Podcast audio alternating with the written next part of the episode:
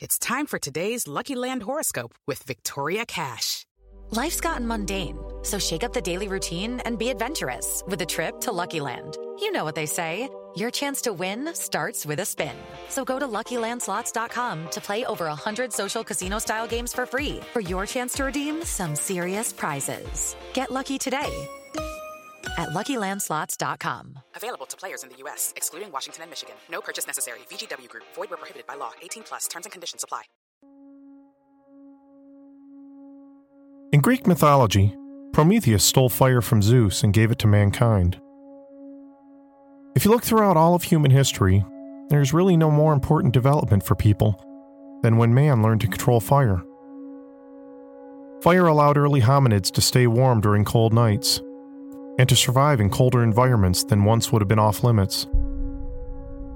Fire could be used to ward off predatory animals, and also as a tool that changed the way early man prepared food. It also changed the way people dealt with their dead. I've talked about early burial procedures in other shows, but the act of burning the dead is an even older practice, one that most scholars agree dates back to the early Stone Age. The earliest known cremated remains ever found were that of a partially burned woman near Mungo Lake, Australia, dating back at least twenty thousand years. Ancient evidence of cremation can be found throughout the Middle East and Europe. The ancient Egyptians rejected cremation, since it interfered with their belief in the transmigration of the soul. But they did reserve the right to burn people alive who broke the rules. Early Persians, Phoenicians, and Romans did burn their dead, along with many other cultures that helped spread the practice throughout Europe up until the era of Christianity began. Early Christians held firm to the belief in the resurrection of the body, and according to those beliefs, to destroy the body with fire would mean committing that person's soul to eternal damnation. By the fifth century, burial became the only accepted method of dealing with the dead in Europe, and the practice of cremation fell out of favor. By the Middle Ages, cremating a body was forbidden by law in many places, and even punishable by death. Although Catholic authorities did begin to use the practice occasionally as a form of punishment for Protestant heretics. We know, of course, about the burning of witches at the stake, although that practice was never as widespread as the movies would like us to believe. Cremation was also sometimes used by reigning Catholics on the bodies of those they had executed by other means, as a sort of double punishment. Not only would you be put to death by hanging, for example, but then they would burn your corpse to ensure your soul would find no comfort in the afterlife. Attitudes towards cremation began to slowly shift in the mid seventeenth century, when a few advocates began defying the church and suggesting the act as a viable method of body disposal. Even still, the practice remained largely forbidden throughout much of the eighteenth and nineteenth centuries. In eighteen seventy-three, a group of noted British physicians, including Sir Henry Thompson, chief physician to Queen Victoria, came together and formed their own advocacy group, the Cremation Society of Great Britain. This group contained many of Britain's most respected doctors and scientists, so when they came up with a list of reasons why cremation was both a sanitary and logical method of body disposal, the public took notice. Over the next few years, the group would experiment with the most effective means of cremation. They built their first modern crematorium in eighteen seventy-eight, and by the following year they were ready for their first test subject, the body of a horse. In the years that followed, human experimentation began, and more and more people began turning to the newly built crematorium to dispose of their loved ones. Even still, there remained a lot of anti-cremation sentiment throughout England. But the growing number of advocates for the practice would eventually lead to the Cremation Act of nineteen oh two. After that, more and more crematoriums were built, and the practice would eventually become a normal part of most funeral homes. But fire is indiscriminate in who uses it. And although it would become part of normal legal funeral practices, some criminals have also found a use for it. Fire, as you can imagine, it's a pretty effective way to cover up any evidence that you did something wrong. For nearly forty years, if you were to drive down Route sixteen near Fayetteville, West Virginia, you could see a billboard bearing the images of five children ranging in age from five to fourteen, with dark hair and solemn eyes staring back at you. The story behind that billboard dates back to a fire that destroyed a home in the small town on Christmas nineteen forty-five. A fire that may have been deliberately set to cover the sins of the past. I'm Nate Hale, and is it getting hot in here or is it just me? And this is The Conspirators.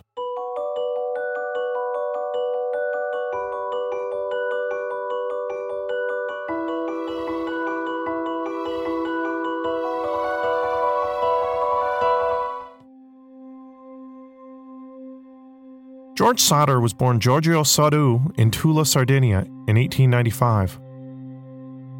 He immigrated to the U S with his older brother in nineteen oh eight. Although upon reaching Ellis Island, George's brother immediately returned to Italy, leaving George there all alone. He found work as a laborer on the Pennsylvania Railroad and eventually moved to Smithers, West Virginia. There, he first found work as a truck driver, then eventually started his own trunking company, hauling dirt for construction, and later coal and freight. It was there in Smithers that George met a local shopkeeper's daughter, Jenny Cipriani, who had immigrated from Italy when she was three. George and Jenny married, and between nineteen twenty-three and nineteen forty-three, they had ten children. They moved to the Appalachian town of Fayetteville, West Virginia, which had a small but active Italian immigrant community. They bought a two-story timber frame house two miles north of town. As they settled in and George built his business, he became a respected member of the community. Throughout his life, he would never speak much about his youth or the circumstances that led him to leaving Italy. But even though George was notoriously silent about his past, he was also rather notably vocal about pretty much everything else. George held strong opinions about everything from business, current events, and politics, especially Italian politics, and a severe dislike for the Italian dictator Benito Mussolini. George often spoke out against Mussolini to other members of his community, something that may have come back to haunt him.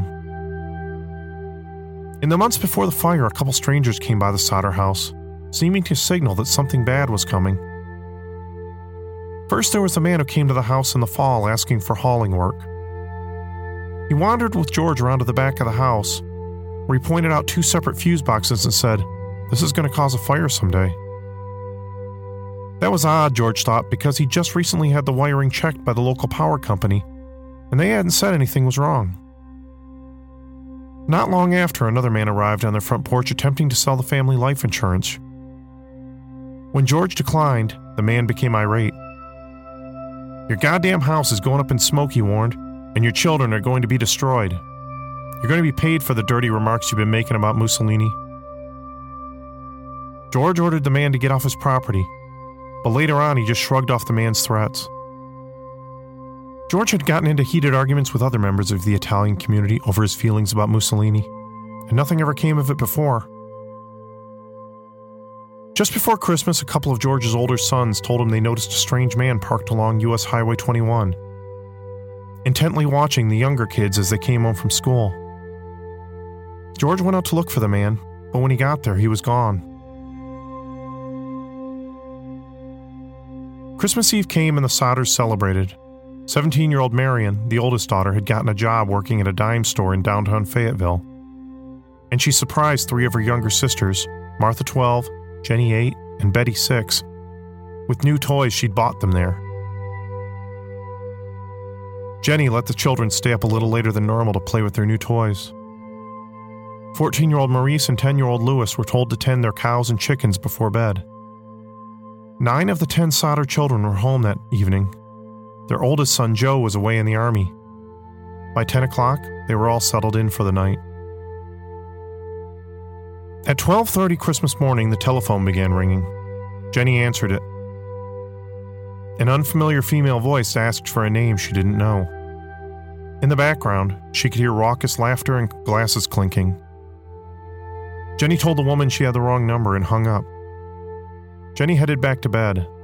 Then she noticed all the downstairs lights were on, the front curtains were open, and the front door was unlocked. Her daughter Marion was asleep on the sofa in the living room. She assumed the other kids were upstairs in bed, Jenny turned out the lights, shut the curtains, locked the door, and returned to her bedroom. She had just settled in and began to doze when she was awakened by a loud thud on the roof, and then a rolling noise. About a half hour later, she was roused once again by the smell of smoke. She got up again to check and discovered the room George used for an office was on fire right around the telephone line and fuse box. She ran to wake George, and he in turn woke their two older sons, twenty-three-year-old John and sixteen-year-old George Junior George Senior, Jenny, and four of their children, Marion, two-year-old Sylvia, and the two older boys managed to escape the house. They shouted frantically for the five other children upstairs, but received no answer, and were unable to head up after them because the stairway was on fire. John would later tell police that he tried to go up to the attic and alert his siblings, but he didn't see them. George tried to save them. He broke a window to re-enter the house, cutting a swath of skin from his arm. He couldn't see anything through the thick smoke and flames, which by now had swept through all the downstairs rooms.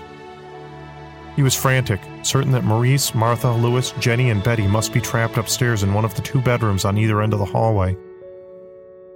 But with the stairway completely engulfed in flames, there was no way to get to them from inside the house. George raced back outside, hoping to climb up and reach them through an upstairs window. But the ladder he normally kept propped against the side of the house was mysteriously missing. He got an idea to drive one of his two coal trucks up to the house and climb on top of it to reach the upper window. But even though both trucks had been in perfect working order the day before, neither would start now. He tried to scoop water from a rain barrel, but it was frozen solid. Everything seemed to be working against him that night. Marion ran to a neighbor's house to call the fire department, but the operator didn't answer. A neighbor who saw the flames from a nearby tavern tried to call for help too, but again there was no response from the operator. The exasperated neighbor drove into town and tracked down Fire Chief F J Morris. Fayetteville only had a part-time fire department, and they operated by a phone tree system where one firefighter phoned another. Although the fire department was only two miles away, the crew didn't arrive until nearly seven hours later at eight a.m. Morris claimed part of the delay was because he didn't know how to drive the fire truck and had to wait until one of the other firefighters who did know how to drive it got there. Frustrated, all the Sodders could do was stand and watch the fire consume the house. By morning, it was a pile of smoldering rubble, and the Sodders were certain their five children had perished in the blaze. By ten a.m., the firefighters were sifting through the ashes left in the basement looking for bones, but they claimed they couldn't find any. Nor could they find any human remains anywhere in the house. Chief Morris suggested that the blaze had been hot enough to fully cremate the bodies. A state police inspector attributed the fire to faulty wiring. Despite finding no remains, the coroner's office issued five death certificates just before New Year's Day, attributing the deaths to fire or suffocation. Among the jurors at the coroner's inquest that determined the cause of the fire to be faulty wiring was the man who had threatened George that his house would be burned down and his children destroyed for his anti-Mussolini statements. The chief told George to leave the site alone for further investigation, but after four days, George and Jenny couldn't stand the sight of it anymore, so he bulldozed five feet of dirt over it with the intention of converting it to a memorial garden. Not long after, George and Jenny began to question some of the suspicious circumstances surrounding the fire. A telephone repairman told them that the house's phone line had not been burned through in the fire, as they'd assumed, but that someone had climbed the fourteen-foot pole and cut the line. Police arrested a man who had been caught stealing a block and tackle from the property around the time of the fire. The man claimed that he had been the one to cut the phone line, thinking it was a power line, but he denied having anything to do with setting the fire. Nor did the man have any explanation why he would want to cut any of the utility lines in the first place. Even more suspicious, although the thief was in police custody, no records exist of his identity today or what happened to him afterwards. Something else suspicious was that even though the electrical wiring was determined to be the cause of the fire, the power had continued working even as the Sodders fled the house. When they ran out the door, their Christmas lights were still on. If the cause of the fire had been faulty wiring, why had the lights remained on? Jenny also wasn't satisfied with the fire chief's explanation that the fire had been hot enough to completely cremate the children's remains. She read a newspaper account of a similar house fire that happened around the same time that killed a family of seven. Only in that case, authorities were able to recover the skeletal remains of all seven victims. Not only that, but in the Sodder home, they were able to recover many of the household appliances that should have been completely consumed in the blaze. But many of them remained recognizable. It is Ryan here, and I have a question for you. What do you do when you win? Like, are you a fist pumper? A woo-hooer, a hand clapper, a high-fiver. I kind of like the high-five, but if you want to hone in on those winning moves, check out Chumba Casino. At Chumba Casino dot com, choose from hundreds of social casino-style games for your chance to redeem serious cash prizes. There are new game releases weekly, plus free daily bonuses, so don't wait. Start having the most fun ever at Chumba Casino dot com. No purchase necessary. V G W Group. Void where prohibited by law. See terms and conditions. eighteen plus. Jenny conducted her own experiments, setting fire to an assortment of chicken bones, beef joints, and pork chop bones to see if the flames would completely consume them. In each experiment, she was left with a heap of charred bone. An employee at a crematorium told her that bones still remain after bodies are burned for two hours at two thousand degrees. It only took forty-five minutes for the Sodder house to be consumed. Further details didn't add up. George found the ladder he normally kept leaning against the house, lying in a culvert a substantial distance away. And the only excuse George could come up with why his trucks had refused to start that night was sabotage. Although years later, one of George's son-in-laws would suggest that perhaps George simply flooded the engines in a panic. During the spring thaw, George's daughter Sylvia found a small, hard, dark, green rubber ball-like object in the brush near the house. George examined it, recalling what his wife had said about hearing what sounded like something striking the roof and rolling off. George believed the object was part of some sort of incendiary device, like the sort of pineapple bomb used in warfare.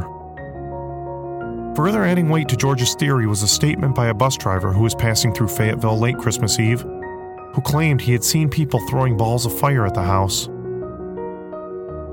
Then there were the reports that kept coming in of people who claimed to have seen the missing children during and after the fire.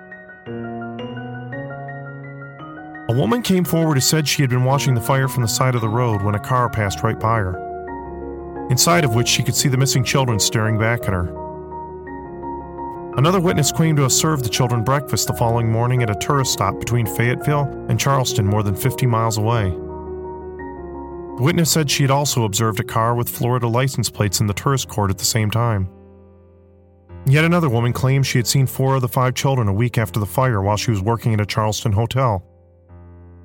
She recalled that the children were accompanied by two women and two men, all of Italian extraction. The party registered and stayed together in one large hotel room with several beds.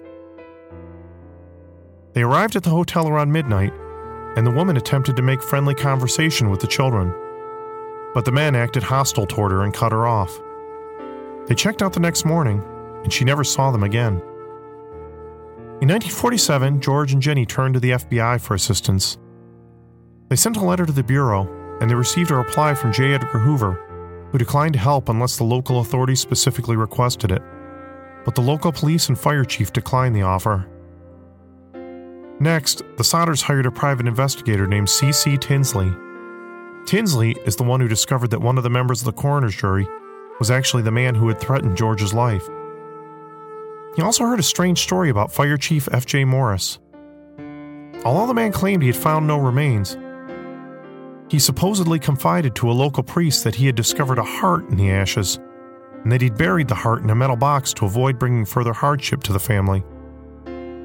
Tinsley persuaded Morris to show him the spot where he buried the box. Tinsley took the organ to the local funeral director, who inspected it and determined that it was a piece of beef liver, untouched by fire. As the years went on, further tips and clues continued to come in. George came across a newspaper photo of some New York school children and was convinced one of them was his daughter Betty. He drove to Manhattan in search of the girl, but her parents refused to let him speak to her. In nineteen forty-nine, the Sodders hired a Washington, D C pathologist named Oscar B. Hunter to conduct another search of the fire scene. Hunter did a thorough excavation, and the work crew uncovered a number of small objects, including some damaged coins, a partly burned dictionary, and a few shards of vertebrae. Hunter sent the shards to the Smithsonian Institution for further examination. The Smithsonian concluded that the vertebrae were human, and that they'd most likely come from a teenage boy around fourteen years old. But the vertebrae showed no signs of having been exposed to fire. The Smithsonian report also stated that it was odd that they were the only pieces of bone found. Considering that the house burned for less than an hour, they would have expected several sets of full human skeletons to be found. The report concluded that the bones were likely contained within the pile of dirt George had used to fill in the site. After the Smithsonian got involved, two hearings were held at the state capitol, after which the governor and state police superintendent declared that the search was hopeless for the children, that the matter was closed. But George and Jenny refused to give up. They erected a billboard along Route sixteen with the children's photos and ages, offering a five thousand dollars reward for information leading to their safe return. They would soon increase that amount to ten thousand dollars. A letter arrived from a woman in Saint Louis who claimed the oldest daughter, Martha, was living in a local convent. Another tip came from a patron at a Texas bar who claimed to have overheard some incriminating conversation about a long-ago fire on Christmas Eve in West Virginia. Someone in Florida claimed to have knowledge that the children were staying with a distant relative of Jenny. George traveled the country chasing down lead after lead, but always returned empty-handed. More than twenty years later, in nineteen sixty-eight, Jenny found an envelope addressed to her stuffed inside their mailbox. It had a Kentucky postmark, but no return address. Inside was a photo of a dark-haired man in his mid-twenties, with a handwritten note on the back that said, "Louis Sodder, I love Brother Frankie," and some letters and numbers.